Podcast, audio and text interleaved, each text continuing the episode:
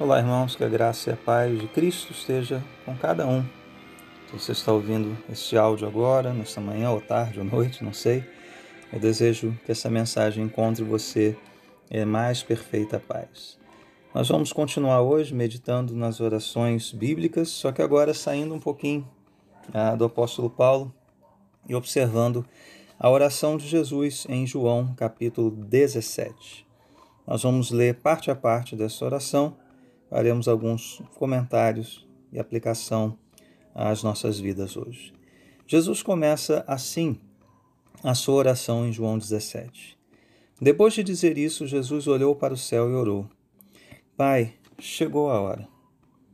Glorifica o teu filho, para que o teu filho te glorifique. Pois lhe deste autoridade sobre toda a humanidade, para que conceda a vida eterna a todos que lhe deste. Esta é a vida eterna, que te conheçam o único Deus verdadeiro e a Jesus Cristo a quem enviaste. Eu te glorifiquei na terra, completando a obra que me deste para fazer. E agora, Pai, glorifica-me junto a ti com a glória que eu tinha contigo antes que o mundo existisse. Irmãos, o centro desta primeira parte da oração, pela própria repetição da palavra, é a glória, a glória do Pai a glória do Filho. E como o Pai seria glorificado e como o Filho seria glorificado? Ora, Jesus diz pela concessão de vida eterna aqueles a que o Pai deu ao Filho, aos seus eleitos, aqueles que creram pela sua graça mediante a fé. E que vida eterna é essa? É a vida eterna que consiste em conhecer a Deus, o único Deus verdadeiro e o único Cristo verdadeiro. Jesus, a quem o Pai enviou para a nossa salvação. Esta é a vida eterna.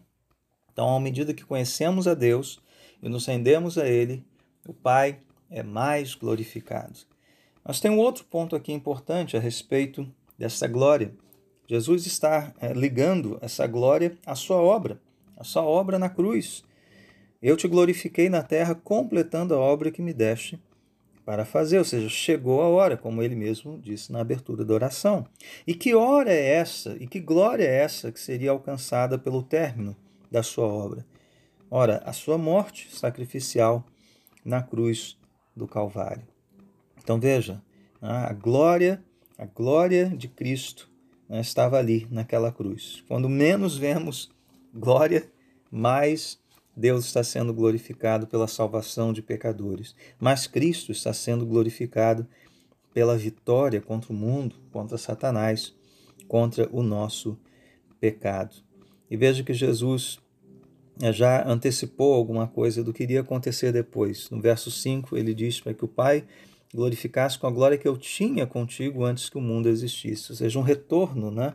De certa forma, aquela condição inicial. Isso fala, já aponta né, para o que Deus iria fazer por meio também da sua ressurreição. Então, irmãos, o ponto aqui é: nós estamos buscando a glória de Deus em primeiro lugar nas nossas orações e nas nossas ações.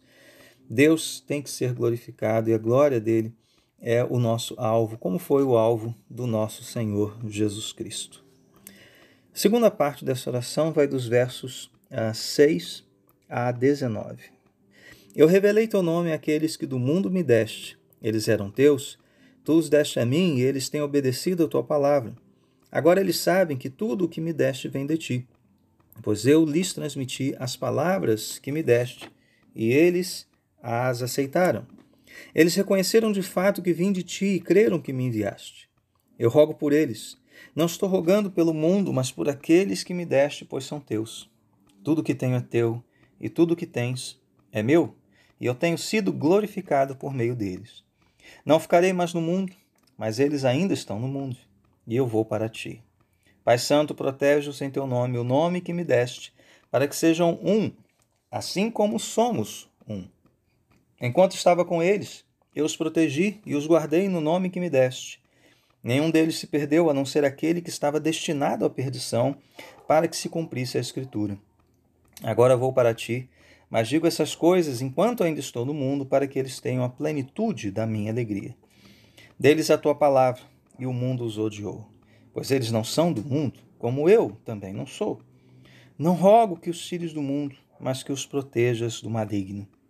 Eles não são do mundo, como eu também não sou. Santifica-os na verdade, a tua palavra é a verdade. Assim como me enviaste ao mundo, eu os enviei ao mundo. Em favor deles eu me santifico, para que também eles sejam santificados pela verdade. Então, irmãos, se você ouviu atentamente a leitura, né, pode perceber que a palavra mundo é a que mais se repete aqui nessa segunda parte.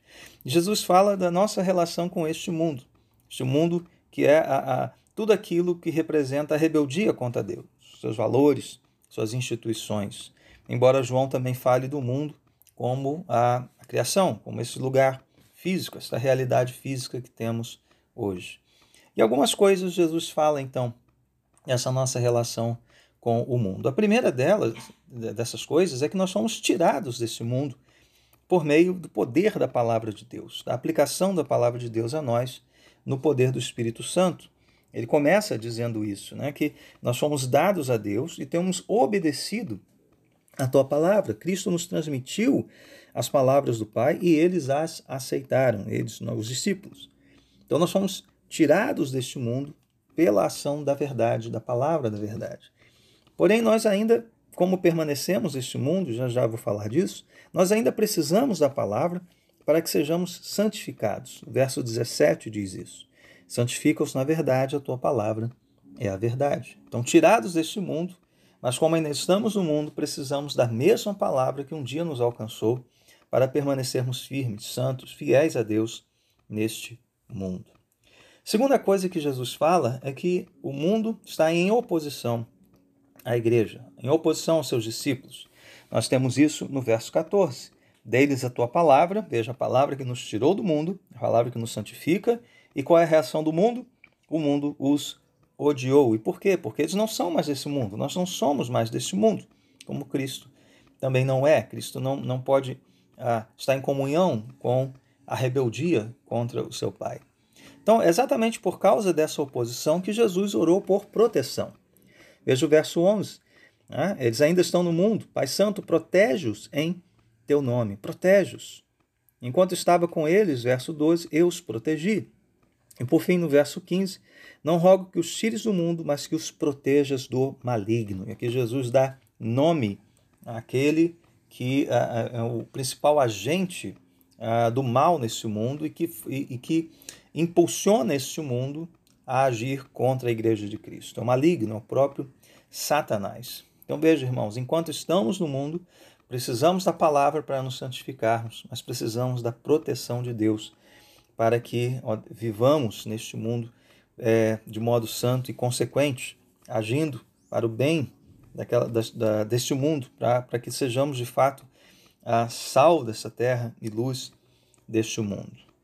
Terceira coisa que Jesus diz é que, ainda que o mundo seja um local hostil, Deus ah, pode nos dar neste mundo, sim, um pouco da sua alegria. Ah, Jesus diz que no mundo nós teríamos aflições, mas não só aflições. No verso 13, ele diz que está indo para o Pai, né, mas está, está dizendo essas coisas, está orando, para que eles tenham a plenitude da minha alegria, para que eles tenham presente. Nós podemos experimentar, sim, algo da alegria de Cristo, da alegria de Deus, um antegozo da alegria plena que um dia iremos experimentar na eternidade. Isso por meio da igreja, da comunhão, da unidade, do amor do povo de Deus. É ali que se encontra esta alegria no Senhor, a alegria de Cristo.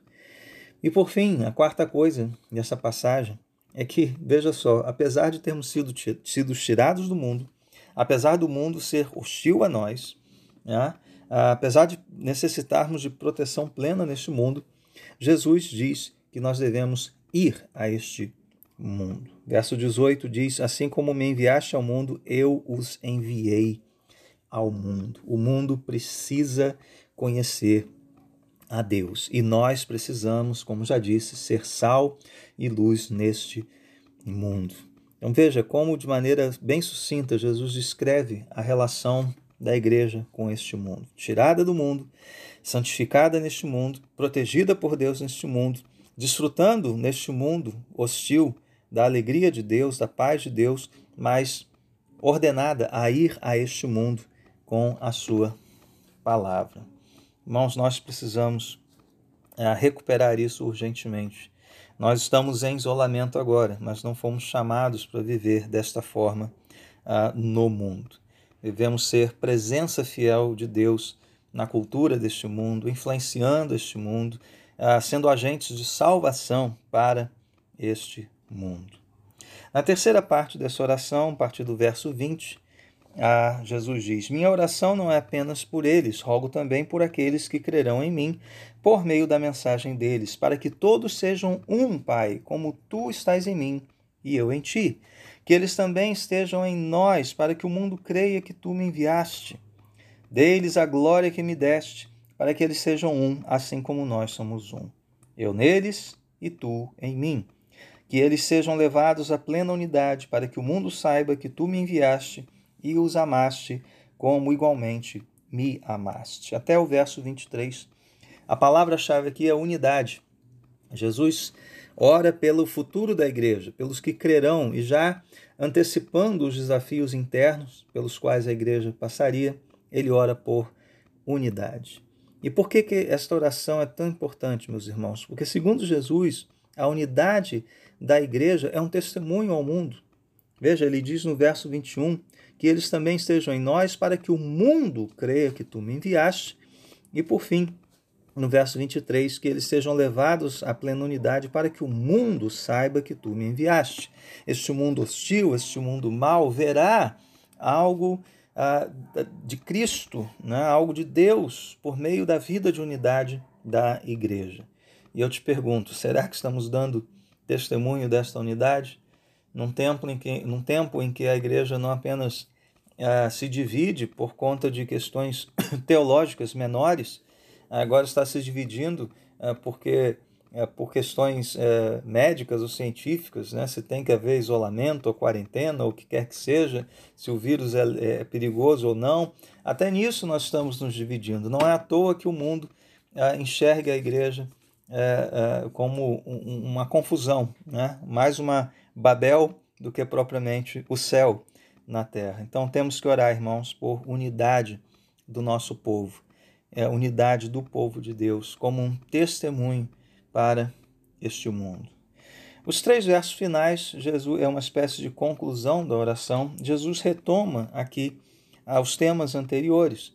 Observem bem, verso 24: Pai, quero, quero que os que me deste estejam comigo onde estou e vejam a minha glória, a glória que me deste porque me amaste antes da criação do mundo. Veja o tema inicial da glória de Deus como prioridade da vida da igreja. Verso 25, Pai justo, embora o mundo não te conheça, eu te conheço, e estes sabem que me enviaste. Novamente, a oposição entre o mundo e Deus. O mundo não conhece a Deus, mas nós conhecemos e precisamos testemunhar.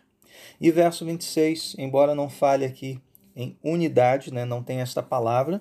Jesus nos fala aqui do vínculo de que nos une, que é o amor e a sua própria presença entre nós. Eu os fiz conhecer o teu nome e continuarei a fazê-lo, a fim de que o amor que tens por mim esteja neles e eu neles esteja. Olha, o que, o que não é isso senão uma descrição da unidade da igreja, uma unidade em amor e uma unidade por meio de Cristo. Nós temos não algo em comum, mas alguém em comum e alguém que sustenta a unidade da igreja. Então, irmãos, considerando todos esses temas, né, nós devemos nos perguntar como nós temos orado em favor da igreja.